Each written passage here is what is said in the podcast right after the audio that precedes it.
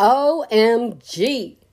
Hey guys, it's your girl Mira Mira, and we are back at it yet again. I'm super excited for this particular episode because I am going to be talking with one of my long term friends. But before I jump into that, I just want to say thank you, thank you, thank you to each and every one of you who have been showing me nothing but love, y'all. Listen, I do this because I wanted to help someone else. I know that if I had this transparency and these type of conversations much younger or, you know, at another time, I probably would have been a little bit more ahead than where I am now.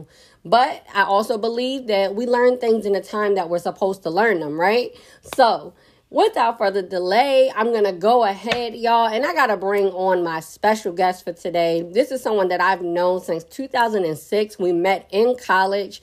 I call him Tone Tone, but I'm not going to jump too much into it because I definitely want him to introduce himself. So, let me go ahead and bring him on the line real quick. Oh. yo, yo. Can you hear me? Yeah, I can hear you well. hey, Tone Tone, how you doing today? I'm chilling, man. How you? I'm doing good. I'm doing good. Thank you so much for taking the time out of your day to join me uh, for this episode, number one, because I know your schedule is super busy as always. Every time we try to connect, you ripping and running. So I appreciate you taking out this moment to talk with me. no doubt, no doubt. Don't be laughing. It's okay. It's okay.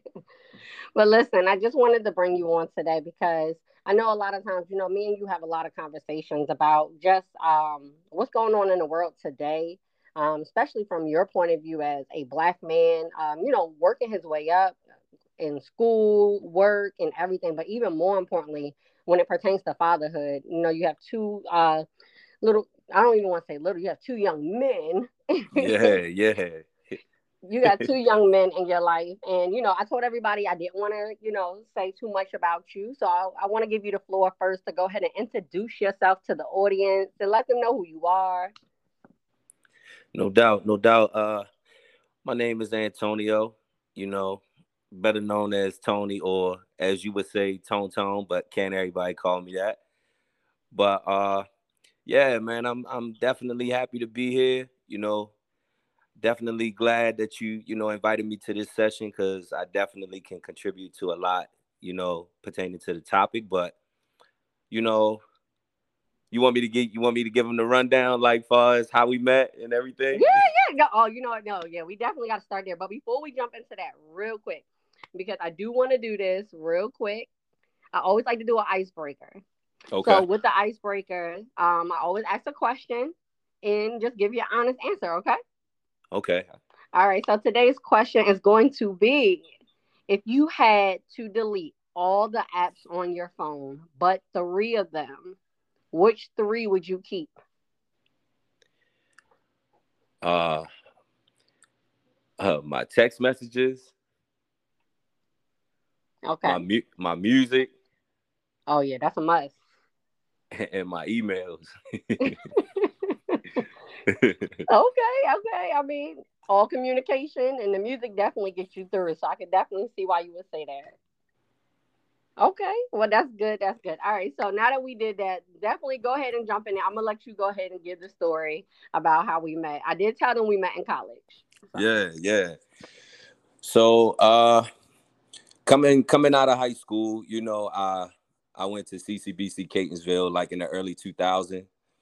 And I would say it was like maybe 2007, 2008. Correct me if I'm wrong. Uh, I think it was 2006. It was the uh, yeah, fall, okay, like 2006, 2006. You know, I met Tamara, you know, in college, and she she definitely she definitely was a dope individual. You know, I can tell that she wasn't the typical girl that I was used to. because I had to bypass, you know, her deep voice, you know, her guy like mannerisms and everything like that. So, you know, it was just kind of, if you was a guy, it kind of felt like you was talking to a guy a lot of the times when you was talking to her. But you know, when you get to know her, man, you you you grow to love her, man, because she's definitely every everything that she says she is. But you know, we, we established a great friendship, you know, and we've been friends ever since. Yeah, listen, I was a major tomboy then. Major. I mean, I still am now, but it was so much more prevalent then. So I definitely, definitely, definitely appreciate you looking past all of that, you know?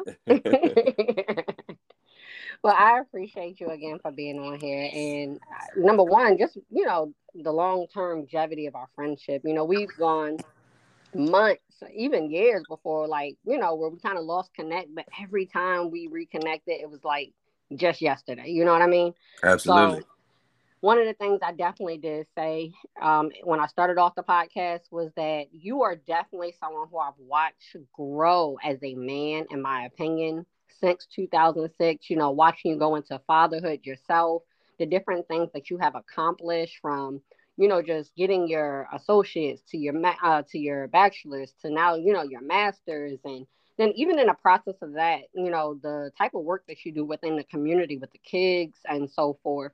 Um, all of that to me just shows so much. And one of the biggest things that you know uh, pointed out to me in reference to that is the willingness that you have as a black man in your community to not just raise your own two sons up to be you know, strong black men in today's community with all that's going on. But on top of that, like the fact and the effect that you have, even with, um, I want to say your students more so, you know, as far as in the field that you work. I don't want to say too much without you, you know, being able to go ahead and emphasize and so forth what you want. But um, that's one of the main reasons why I wanted to have this conversation with you because I feel like we're in a space right now where we're trying to reclaim the narrative of black fatherhood. You know what I mean? Right, right. So what what is your take on that? And just as far as us trying to reclaim it and where it's been and where you see it going right now? Um I think uh sometimes, you know, to, re- to to reverse the cycle of, of something is is to kind of recreate the narrative, right? Mm-hmm. But to recreate something, you have to understand the situation and circumstances that you come from because it's like there's no way you could change something if you don't have any idea or understanding as to where, you know, where it started, right? So, right, right. So to me, you know, if I had to explain my relationship with my dad, um, I always knew my dad, right? Mm-hmm. Uh, but I was predominantly raised by women, you know, so my dad, I, I, I knew of him. You know, my mom would say, you know, would tell me a lot about my dad, but in the midst of that, my mom would always express a lot of negative things about my dad, right? So when you a child, yeah. you know, you only know what you exposed to and what's been put in you, right? Yeah, so, yeah. You know, so a lot of the times, you know, in the midst of hearing my mom express herself when it came to my dad, it always came from a place. Now, when you're a child, you don't understand adult like affairs. You don't understand the journey that they took. You don't understand any of that because as a child, you focus on who's present and who's consistent in your life. Right. So I noticed that inconsistency early in my dad, you know, but my dad's brother, which is my uncle, the man that I looked at as a father, he was always present when my dad wasn't. But that still mm. didn't constitute my dad not being there, right? So right. with me being a curious young guy, I always knew where my dad was. So whenever I had the opportunity to go outside, I was in search for him. You know, I would look for him. And a lot of the times I would find my dad, but when I found him, you know, my dad battled drug addiction for years, you know. And when I found him, I always found him when he wasn't his best self. And a lot of the times when he was the best version of himself, it was never really that father and son bonding time because it was like I had to process what I was experiencing in the encounters that I had with my dad. Right. Right. So it was it was challenging because I'm this kid trying to understand a man that I knew was my dad, but I had no relationship with him. Mm. You That's know, I had no relationship with him. I just knew he was my dad. He knew I was his son. I didn't know where to begin to try to create that relationship with my dad because I felt like a father was always supposed to be there. You yeah. know, so in the midst of in the midst of that, you know, it was a lot of turbulence because then my dad would go long periods of time without me seeing him. He would go long periods of time without me talking to him. So now I'm just wondering. So when you don't have that consistency in a father, you know, you then seek that acceptance other way in other places. You know, yeah. preferably, you know, young guys turn to the streets, you know, they turn to gangs, they turn to any any outlet that could provide that means of acceptance and security. Absolutely. You know, but unfortunately I didn't have that opportunity to be gang or to do any of that because you know that's where I had my father's brother, my uncle. You know, so he got me into boxing. So, you know, I had consistent male figures in my life, but it don't substitute for not having your dad present. Absolutely. And that's that's um the fact that you just hit that right there. That's one of the main things that I definitely feel um a lot of people and um my own brother, you know, um I'm gonna let him tell his own story, but you know, he kind of went down the same path like how you did, but instead of uh, I guess sticking like how you have boxing, you know, he went another direction. But one of the things that stuck out most to me that you said that kind of made me even think about his situation was the fact that although you had these male influences around you that in many other people's minds, that should make up for that. You know what I mean? But it didn't. Right. You were still out searching every time you went out for your father. You get what I'm saying? So right. I think that a lot of times people don't understand that. So you even saying that is just such a profound thing because I think that a lot of times in growing up and seeing those who don't have their father, I think a lot of times mothers or you know family members are trying to um basically put a band-aid over that um, right. saying like hey but you have this or hey such and such is in your life you know, or like you hear those adoption stories where they're like, oh, I was adopted, I had great parents. However, I still want to know who my parent is. And I think that a lot of times people don't get that. You know what I mean? Um, yeah. So even with you sharing that, and thank you so much for being vulnerable enough to share that, because I know for some people, you know, they try not to share that part of their life. So thank you. Oh yeah, um, for sure. With you having two amazing sons, I love his sons, y'all absolutely his twins, y'all. They are triplets. Seriously. all the way down. They acted like look like all that. but even down to your boys, how did that you having that narrative and now trying to change it, having your own sons, how did that experience impact you when you found out, like even with your first son that it was a boy? Like what went through your mind at that time? Uh, you know, the funny thing, um, about the story with my sons, um, I think because you know, again, and I and I'm a I'm a circle back around to this question. I think, mm-hmm. you know, for me, it was just I didn't always have the best relationship with my mom neither. You know, mm-hmm. my mom was more present than my dad. But you know, some say, you know, how can you know you have the type of relationship with your mom that you have and she was there and it's like although she was there it don't mean that you know, she was as effective as she needed to be right. as the other parent, right? Yeah. So, yeah. yeah, my father might not have been present, right? But I wasn't going through anything with my dad. I was only dealing with the idea of him being absent, right? So right. I wasn't going through traumas with my dad. You know, I wasn't going through my dad constantly beating me because my dad never put his hands on me in his life. My mom, my mom tore my behind up all my life. You see what I'm saying? So right, right. So you know, and rightfully so, she had a reason to. But, you know, it was just one of those things where me being raised by women, you know, I understood what love felt like. I knew what it looked like. I knew what it mm. sounded like, right? So, in the midst of my dad not being present, you know, I knew at some point I was going to have to step out into the world and see the world through my own lens, right? Mm-hmm. Yeah. So yeah. I knew I was going to experience things like relationships. I knew I was going to come across many different people, right? So in search of love, you know, because I was looking for it. And because I didn't get it the way I needed it from my mom or my dad, mm-hmm. you know, I expected that in people that had no connection to me. I expected that in mm. people that didn't have to care about me, that didn't care to talk to me, but I still took a chance on something that was foreign to me, right? Yeah, yeah. So, you know, now, you know, I'm interested in women, right? So now, you know, I'm I'm having conversations, I'm learning myself just as well as learning another individual. Mm-hmm. So then when I realized I was able to develop something with a woman, you know, then came the idea of dating, love, children, marriage, right? Right, right. So, boom, my first son, you know, and, and to be honest, I didn't want boys. I wanted all girls. And I know it might sound crazy coming from a man. A lot of men might say, you know, every man wants a son. Yeah, I didn't think that way at first. I wanted mm-hmm. all girls, right?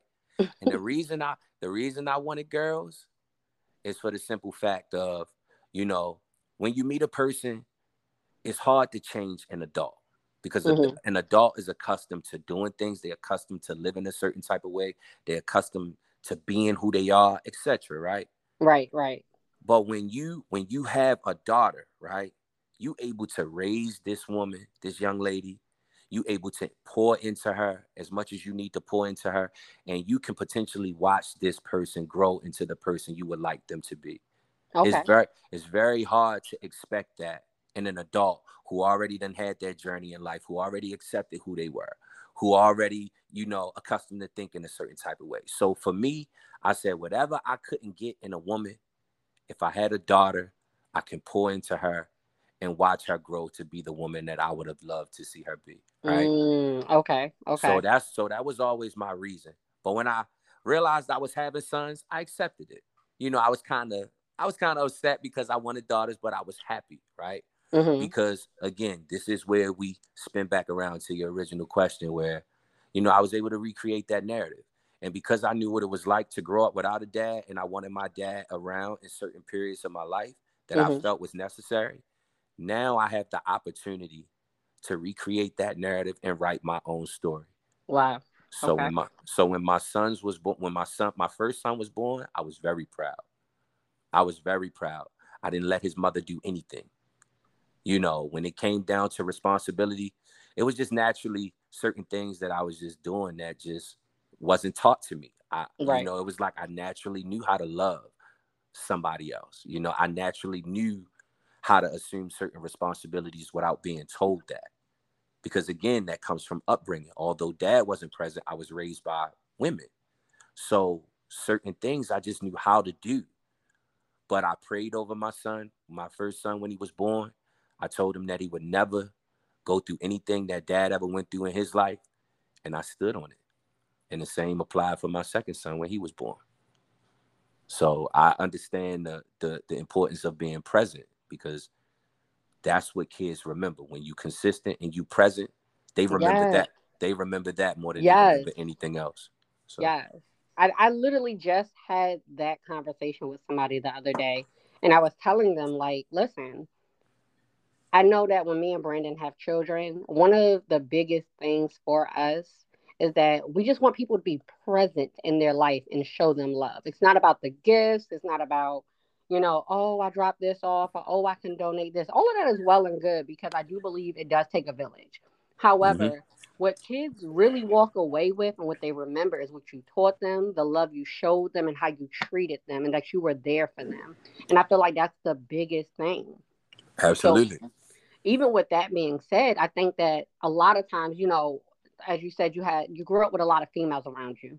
So a lot of times, you know, I always hear uh, women saying like, I can raise him and I can teach him the best I can, but I can't teach him how to be a man. You get what I'm saying? Right. So that goes back to what you said as far as, you know, they taught you a lot, you know, they as far as love and different things like that.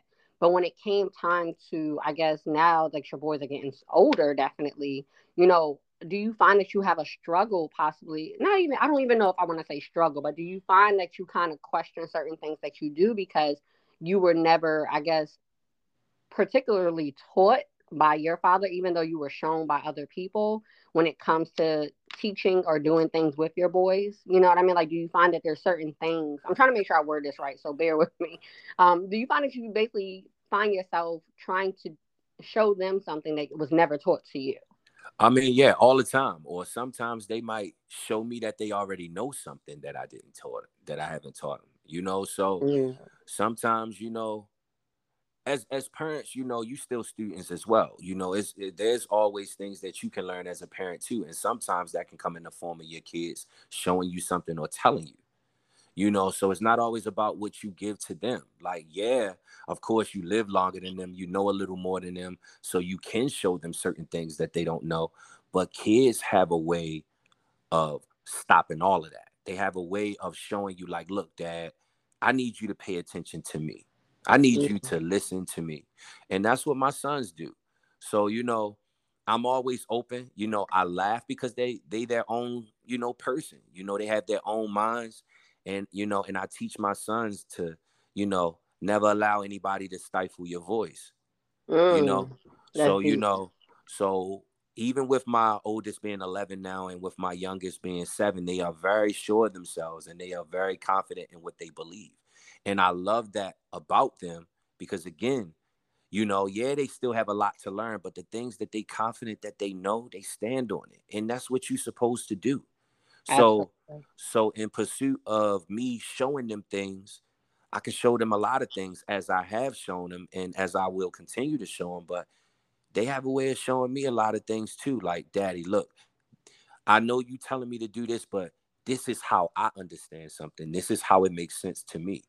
So I think that's the beauty of fatherhood as well. Like, yes, you can show your children if you have children, or you can show your child many things, but your child or your children have ways of letting you know, like, hey, your way don't make sense to me, but this is how it makes sense to me. Mm. So that's so you're teaching each other. Yeah, absolutely. Yeah. There's That's no man. There's no manual on parenthood or, or fatherhood. There's no yeah. manual for that. Yeah, that's deep. That's deep. I, I just, you know, it, it amazes me that, you know, as this, as we're in the world of trying to reclaim the narrative of Black fatherhood, um, you know, because the last uh let me i, I want to say back in either 2000 or 2021 there was actually something stating uh that the percentage the statistics show that the percentage of black fathers within a home or not excuse me with that are not within a home or even married or in relationship with the child's mother was close to 70%. But I think a lot of times that people focus on the number and that it outshadows the men such as yourself who are there every chance they get. I mean, yeah. literally every chance they get. And so when it comes to changing the narrative, it's almost like we have to publicize it in order to say, like, hey, this is not all black men. And I mean, the reality also is that it's not just black men. You know, you can go in a Caucasian home, uh, you know, Hispanic home, Asian home, whichever, and they may be in the same situation, but it's not talked about. It's not shown or presented that way. You know what I mean?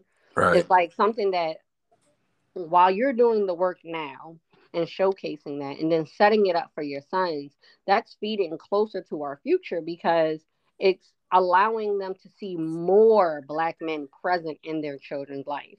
It's allowing that number of children saying like i don't know who my dad is or you know whatever to go down as well. So how do you see yourself adding to changing that narrative in the midst of what you're doing with your boys like is, do you feel like maybe we need to do a little bit more extra maybe programs you know for those who maybe god forbid their father passed away and that's why they fall in that statistic you know what i mean right. um like what different things do you think can be done in our community in order for that to be done and again for any listeners listening to this I do want to make sure I say this is honestly just a conversation where we're just sharing opinionated opinions. You know what I mean?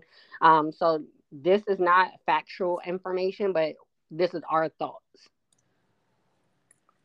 Okay. Uh, I think when it comes to like, you know, community, right? Mm-hmm. I think it would take the I think it would first take the people that that you know have the highest seats, you know, that mm-hmm. have the that have the platform, that have the voice to be able to make things like this, you know, grounds for a conversation. And mm-hmm. not just stopping at a conversation, because that's how a lot of things are. Like, you know, we have these conversations, but then it's like, who's actually an advocate, you know, when it comes to executing these things? So, you know, you don't often see it because it's just a conversation you know, and and there's nobody acting upon these things that they know is necessary, these the things that they know can be implemented. Nobody acts on that. So when things are not happening, you know, community wise, it's because the people that actually have the authority, that might actually have the resources and power to be able to make things like this more globally, you know, recognized, it don't happen. Right. Mm. So then, so then you have that percentage of, of guys you know, when the cameras ain't on them, you got us guys going through these things. And it's not often talked about, it's not often seen. But you have guys such as myself, you know, outside of me being a father to my children, I'm a father to many, you know, or mm. I'm a mm. or I'm a mentor to many. Exactly. I'm a, I'm a friend to many. I'm a teacher to many. Whatever hat you want to, whatever hat you want to say, I don't it. You know mm-hmm. what I mm-hmm. mean? And I think, you know, it, it is it gives me such gratitude to know that even through the lines of work that I've actually been able to, you know, do over the years, you know, and just working in different capacities where I'm dealing with high risk youth or I'm dealing with people that's battling substance abuse or I'm dealing with, you know, kids in lockdown facilities, residential, alternative schools, you name it. All of these young kids say the same thing. I just wish I had somebody that would listen to me. I mm. just wish I had somebody to love me. I just wish I had somebody that cared about what I was doing, etc., etc. right? Right. So you couldn't have asked me, you know, years ago when I was still trying to figure out what I wanted to do with my life, would I be such a change agent that I am now? Mm-hmm. And you know, I had my own thoughts about where I was going to be in my life, even down to what I would be doing. I didn't never think that I would be a teacher. You know, I didn't never think that I would be a mentor, a big brother, whatever. I never thought I would be that. But it's so fulfilling because when somebody come back to you after you done poured into them for however long you was able to, you know, be involved in their life or their development as an individual, for somebody to come back to you and tell you, no matter if it was right after you made a change in their life or years later, for somebody to say, Mr. Tony, I remember what you told me years ago and it saved my life. That is bigger than any means of recognition that somebody could give you. Mm. Somebody telling you that you was the reason that they changed their life or you was the reason that they didn't get killed. And here it is, I'm just a person just like them. And I'm yeah. subject to the same things that they concerned about every day that they leave their door the same way I pray when I walk out that door is the same way I pray that I hope I walk back in the house at night. So for somebody else to tell me, Mr. Tony, you was the reason that I stayed in school, or you was the reason that I wanted to go to college to, to be a part of a fraternity, whatever the case may be, I was a stake in that person's development as a human being. And now to see them go from nothing to something, that means a lot for me. So that also lets me know that I'm in the right profession. So yeah.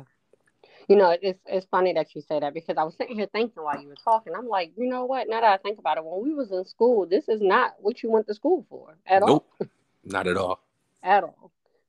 So, nope. but it, it just goes to show that, like you just said, even in the midst of you being in the same scenarios as them, you're you had to go through what you went through in order to help somebody else because think about it if you didn't have the trials and tribulations that you experienced do you feel that you would still be equipped in order to help others? Because a lot of times people are saying like you don't understand. You you haven't been in my shoes. You know what i mean? Right. I mean and i mean rightfully so that's true. Because you know um a, a person is only of their experience right? So, you know, you might believe that you're a certain type of person, but you not you don't really know who you are until you go through something. You mm-hmm. don't know you don't know how you really think about something or how you really feel about something until you're actually in it and you got to go through that entire process on your own until you come out of it. And when you and when you come out of it depending on whether or not that situation was negative or positive would determine who you are as an individual. Yeah. As someone, and, and this just came to me um, that I'm really curious about. As someone, you know, you grew up in Baltimore City. Um, like you said, you've been up against the odds of many different things in your community that many others have faced and, you know, went a different direction in. Um,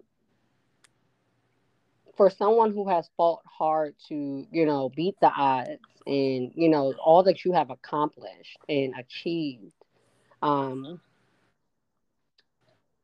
what does it feel like for you? And this is something I will never, as a female, be able to understand or, you know, experience, I guess, more so. Um, as a black man, when you go out into the world, knowing all that you achieve, but feeling as though when you go to the corner store or when you do something that you're being looked at as the total opposite. Like, what is that like for you?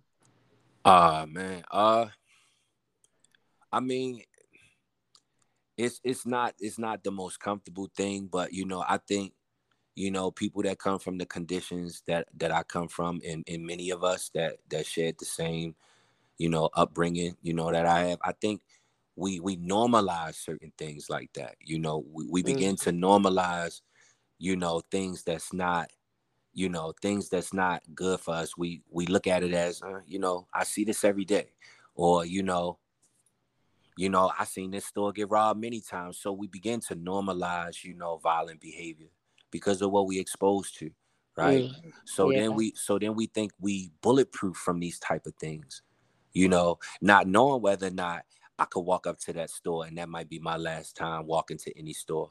We right. we we normalize, you know, violent behavior or or any behavior that, you know, that we see every day that we know don't, you know, reflect positivity. It's just like we it's it's normal. Like, you know, you could see you could walk up the street and see somebody abusing their girlfriend.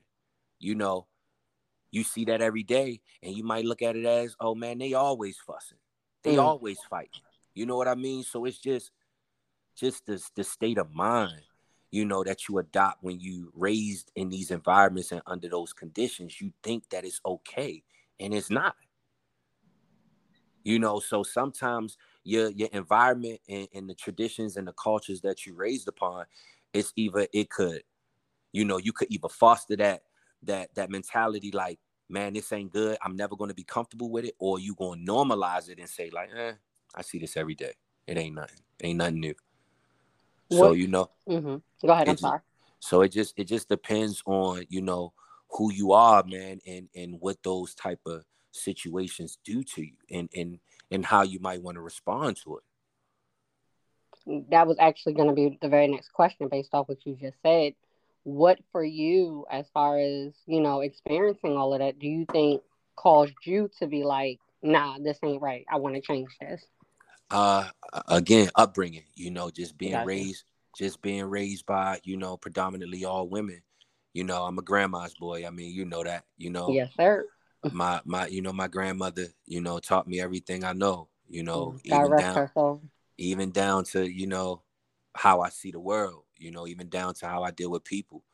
You know, my grandmother always taught me that, you know, things things like abuse, uh, you know, anything that could harm yourself or harm another person, whether if it's drug related or not, none of those things are okay.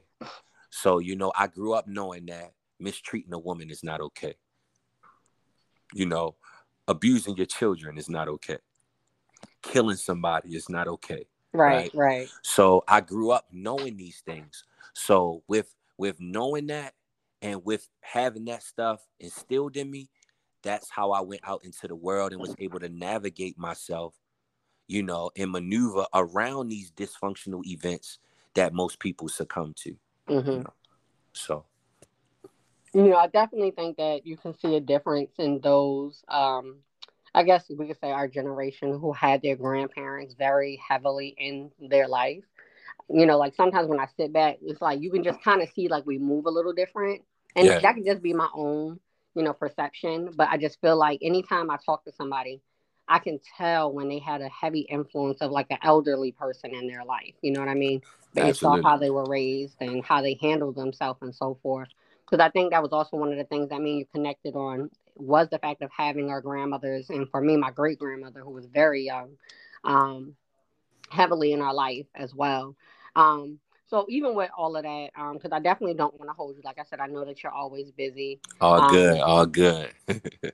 it, it, was important to me to have this conversation. One because I, I have three brothers. Really, I say four. Um, but I feel like I will never, no matter how close I am to them, no matter how many times I talk to them, you know, I, I will never fully be able to be in their shoes. But the difference is like one of my brothers recently became a father, you know, but I wanted to talk to somebody who's been doing this, who, in my opinion, you're a vet at this point. You know I mean? Once you once your son hits double digits, sir, okay. 18, 18 years in. you, you know, you you already going in with this. And just I've I've truly, truly, truly have seen how you have grown in the time that I've known you yeah. you know i've seen the environment that you're around and as far as growing up and you know when we were in college and different things and you know it just really amazed me the type of person that you were and are and continue to grow and become you know when you look at that because a lot of times so many people fall right into it like you said they become a they adapt to it Absolutely. and they're like you said they're just like this is what it is and that's it and then, you know, you end up seeing these young guys out here who have sons, but they're raising them up to be just like them. Like, you know how you see them pictures of the little boys, they already got their pants sagging, they teaching them little bad things, whatever. And right. I'm like, you don't even realize that you have in front of you our future. That you can take him and change the perception of what will be, you know, 10, 20 years from now, whatever. Um, right. And I don't think that some people see that. So when you see a man who does understand that and he's taking the time to not just hang with the kids, like I thoroughly have seen you have conversations of understanding and dialogue with your kids at young ages, making sure that they understand. And if they don't, breaking it down to them where they do, allowing them to ask questions and see it from different perspectives. And I always mm-hmm. had so much respect for that because you're allowing them one to understand that men do have feelings. So that's what I'm leading to. Absolutely. Um, you know, we live in a world also where, especially in the black culture, like you, you know, you hear young boys being told, "Don't cry." Boys don't cry. You know, mm-hmm. wipe your tears, get up, don't show emotion. That's weak, etc. And the fact, you know, I, I've I've never really seen you do that with your boys. Like I've seen you tell them, like, "Yo, get up, stop crying, whatever." But at the same time, you allow them to express why they're crying. You meet them where they are. You know, so let's talk about that a little bit. How do you feel about the fact of, you know, boys being told that they can't have that emotion because you see later on in life a lot of those boys who are now men don't know how to handle whether it's conversation, how to, you know, interpret their emotions, etc. because of this. Yeah, you know, and, and I'm glad you asked that question because again, that stems that stems far back, you know, you know, to like my dad. Like I remember growing up, uh, being told that my grandfather, who who is my uncle's who is my uncle's father, was my dad's father, right? Mm-hmm. I found out when I was a grown man that my uncle's father was not my dad's biological father, but my oh, uncle's wow. father raised my dad because my dad's father you know, used to be on drugs as well. So my dad used to get high with his dad. I never wow. even I never even met my biological grandfather. Wow. Of of you know my dad's father, right? Yeah, and my yeah. dad and my dad never even spoke of his father to me. I don't even know my grandfather's name. I always grew up knowing that my uncle's father was my dad's father, but my my uncle's father adopted my dad, gave my dad his last name and everything. So what wow. I know my uncle's father is my dad's dad, right? So I say all of that to say, right? Mm-hmm. My dad only knew what his dad was able to give to him, which wasn't much, which is mm. why my dad wasn't able to give much to me and my brother, right? Yeah. Right. But right. but in seeing that, and with me, you know, being raised the way I was raised, you know, I adopted a different set of morals and principles because I knew what it felt like to not have my dad present. You know, where my dad missed out a lot on a lot of important moments in my life, I vowed to myself and even my children the day that they was born that they would never experience that. Mm. Because I knew how important it was for them to have a father that was present and to not teach them the way that I was taught because maybe what my dad gave me was all he was able to give to me. Right. Right. But because, you know, I'm living in a, in a world now where technology is more advanced, where mm-hmm. information is a little bit more accessible, where now I'm able to learn a lot more things when it comes to self, information, in all other aspects of life where I'm able to do different things, even down to implement in different ways of how I deal with my own children. Mm-hmm. Right. So I was raised, yeah, you fall on the ground, son, get up. Don't cry about it, wipe it off. You're gonna fall a thousand times. But guess what? My sons might not be like me. Mm. That that would just be able to fall, scrape your knees, go in the house bloody, you know, not crying because daddy told me if I cry, I'm gonna get a beating. Right. I right. allow my sons to feel because I know when you fall down and you hurt a certain part of you, it's gonna hurt. And if you can't deal with the pain that comes with you doing whatever it was that you was doing to be hurt, you're gonna express yourself a certain type of way. Right. So I allow my sons to cry. Right. I allow them to be human because they're human. Right. But at the same time, when they done crying, and I will sit and watch them cry, and then when they done, because sometimes when my sons cry, they cry just to say, Daddy, are you gonna say something? Are you gonna do something? No, mm. I'm gonna let I'm gonna let you get it all out. Right? Okay. And then when you get yourself together, we're gonna have a conversation. Now I'm gonna say, son, so what did you do to fall and get that scratch on your knee? Or what did you do? Or what was you not paying attention to that you bumped your head or whatever the case may be up against right. anything? I'm gonna have that conversation with them right? Because I'm gonna let them know that it's okay, right? You human, you hurt yourself, okay. We're gonna wipe it off, we're gonna talk about it, we're gonna make sure you do something different so that you don't repeat the same thing, right? Right. I have those healthy conversations with my sons just to let them know not only do I care, but it's okay, son, you gonna scuff that knee up again. Mm. Right? I love so that. I so I allow them to feel because they human but I don't try to make them think that they're invincible to things that they can't be hurt, that they're not gonna, you know, experience certain things because that's unhuman like, right? And that's not mm-hmm. even realistic.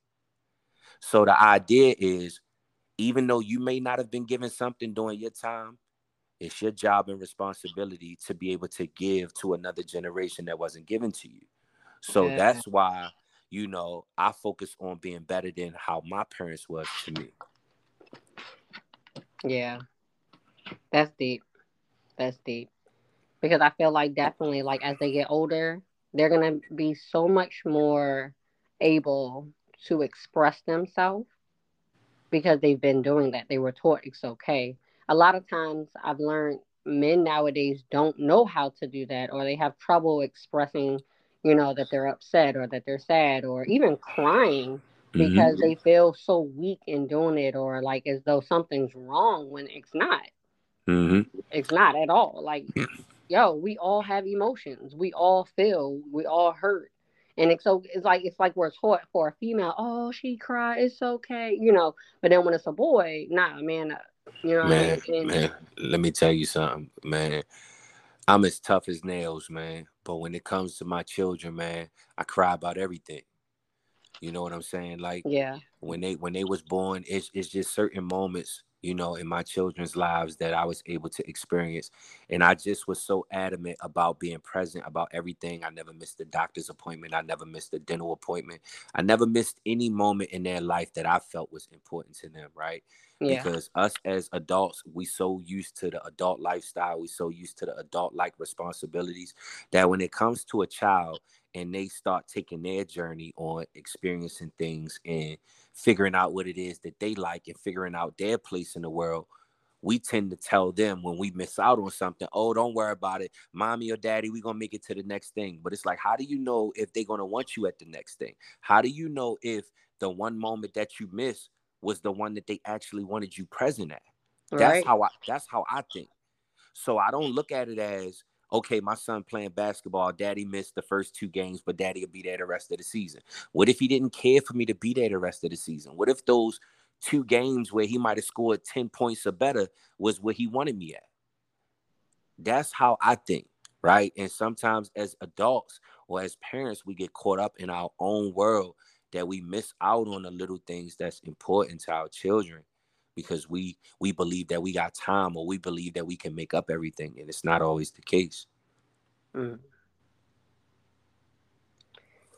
that's that's it right there that's it I'm gonna ask you one last thing before I let you go. Normally, I ask if you could leave the listeners with anything one time, as far as in life, for them to remember. What would it be? But in this particular case, if you could reach out to any other black male who's a father or you know getting ready to become a father, you know, and you could give them one piece of advice or just something to remember in their journey as they become a father or go along in this father journey, what would you share?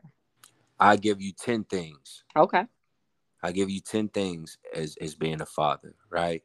Okay. Being a being a father is a privilege. Mm. It's a privilege. It's not something to do. It's a privilege. Right? You know, they always say, you know, anybody can be a daddy, you know, but everybody can't be a father, you know, Mhm. right?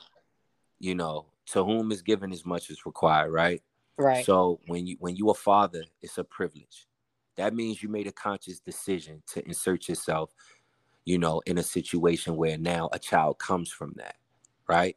hmm So whatever you thought about before, it don't even matter now because now you got to deal with something bigger than yourself, right? And not just for the child, you got to be able to honor and appreciate the woman that you're trying to create that life with, Say it. right? So- So Right. at the end of the day, granted, you know, things may not always turn out the way you want it to be, but if you can make it work, make it work, you know, by all means, God bless you, right? But to be a father, man, you have to be dependable, Mm. Right? To be a father, you got to be involved. You got to show compassion. You got to value the mother. Value the mother. And this is through through everything because you're going to go through trials, right?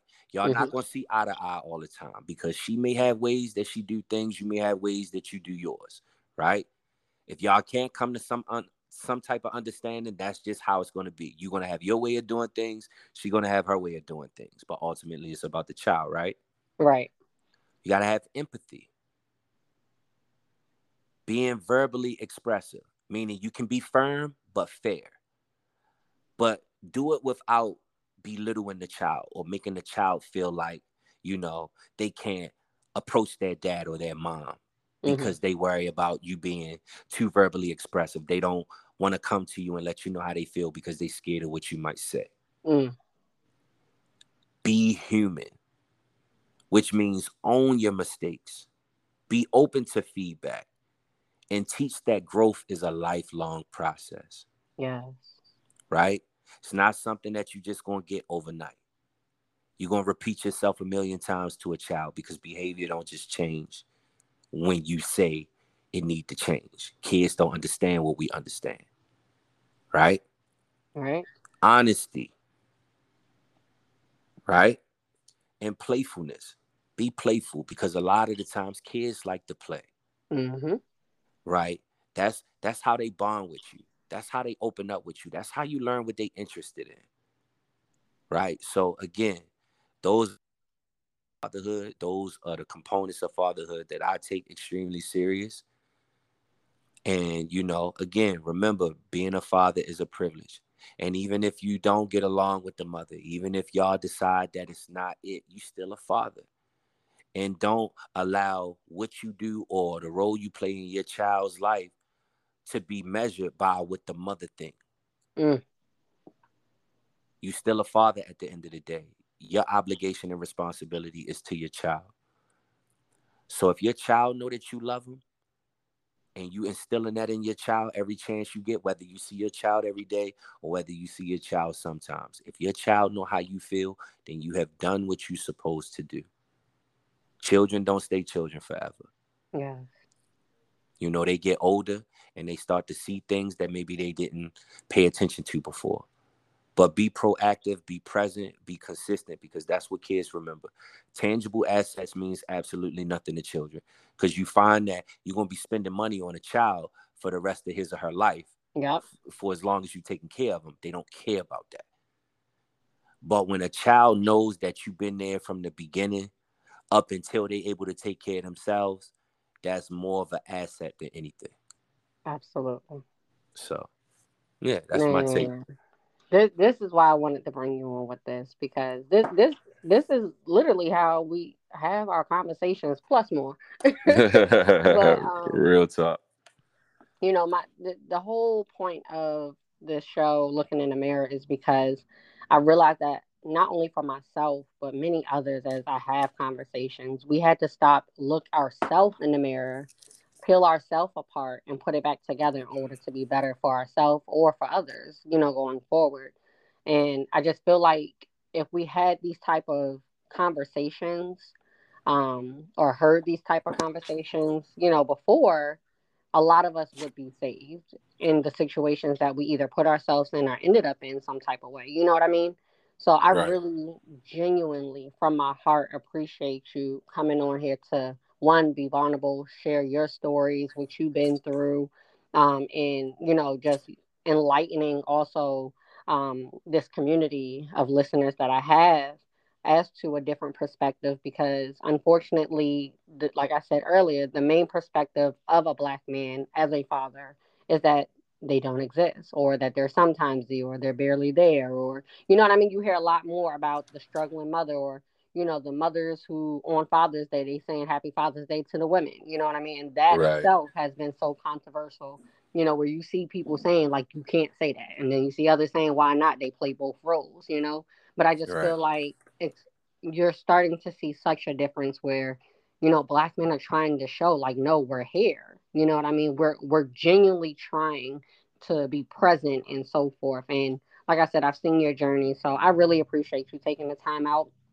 to join me today to share shed some light on that and to share your experience and some you know information that may help somebody else that listens to this so thank you thank you thank you thank you so much Nah, no problem, no problem, man. I I, ple- I appreciate you for having me. You know, I definitely appreciate the platform that you allow me to speak on, and you know, I just wish you nothing but the best with your future endeavors. And hey, man, invite me back for another session. You know, I stay ready, so I ain't gotta get ready.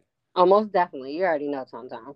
I will definitely also, at some point, I'm gonna go ahead and release this real quick while I have you on here. Um, for those of you who have been uh, following along each week with this podcast, please know that we are definitely working on the visuals. Where soon, soon, soon, I can't say when, but soon, you will be able not only to listen to these, but also see us together physically, um, just giving the real feeling of visual um, behind each of these stories and uh, interviews and dialogues that you are hearing. So we will definitely be bringing you back, Mr. Tony, so that way everyone could uh, see you. Y'all, let me just put this out here real quick. As you see, this is a very sophisticated African American young man, but at the same time, this man is super silly. Okay. Yeah, he yeah, super I, silly. I, I be I be chills though, man. Mara just be trying to, you know, give me this reputation and what? everything. You Ever. know, I, I, I, I be chilling everybody. Don't don't don't listen to the hype, man. I'm a, I'm a okay. regular I'm a regular brother. Yeah. Anyway. no, he's he's definitely doing his thing, but everybody got to have a sense of humor. I'm really big on that. Most people that I will bring on here, you'll learn real quickly. Like I'm a big person of laughter because I feel like that's so important in life. You know what I mean? Like laughter really eases the soul. Like that's just my personal. But again, I appreciate you. I'm not gonna hold you up. Um, I always like to end every segment this way by asking our audience a question, and the question for this episode is. What are you doing to make a difference in the children going forward within your community, your home, or just in general that you know? Oh, this is for this is for me. No, no, no. I mean, you can answer, but I always end every episode with asking the listeners a question for them to think about, you know, for the week. Um, okay. But if you want to answer, definitely. If you if if, if you already know the answer. I'm I'm gonna just say, you know, for me, just be the change that you would like to see, you know, and and to not and to not expect something in others that you yourself wouldn't be willing to give. Absolutely. There you go. Well, ladies and gentlemen, this is Mayor Mayor, and we are signing out here until next week. Thank you, Tom. Booyah.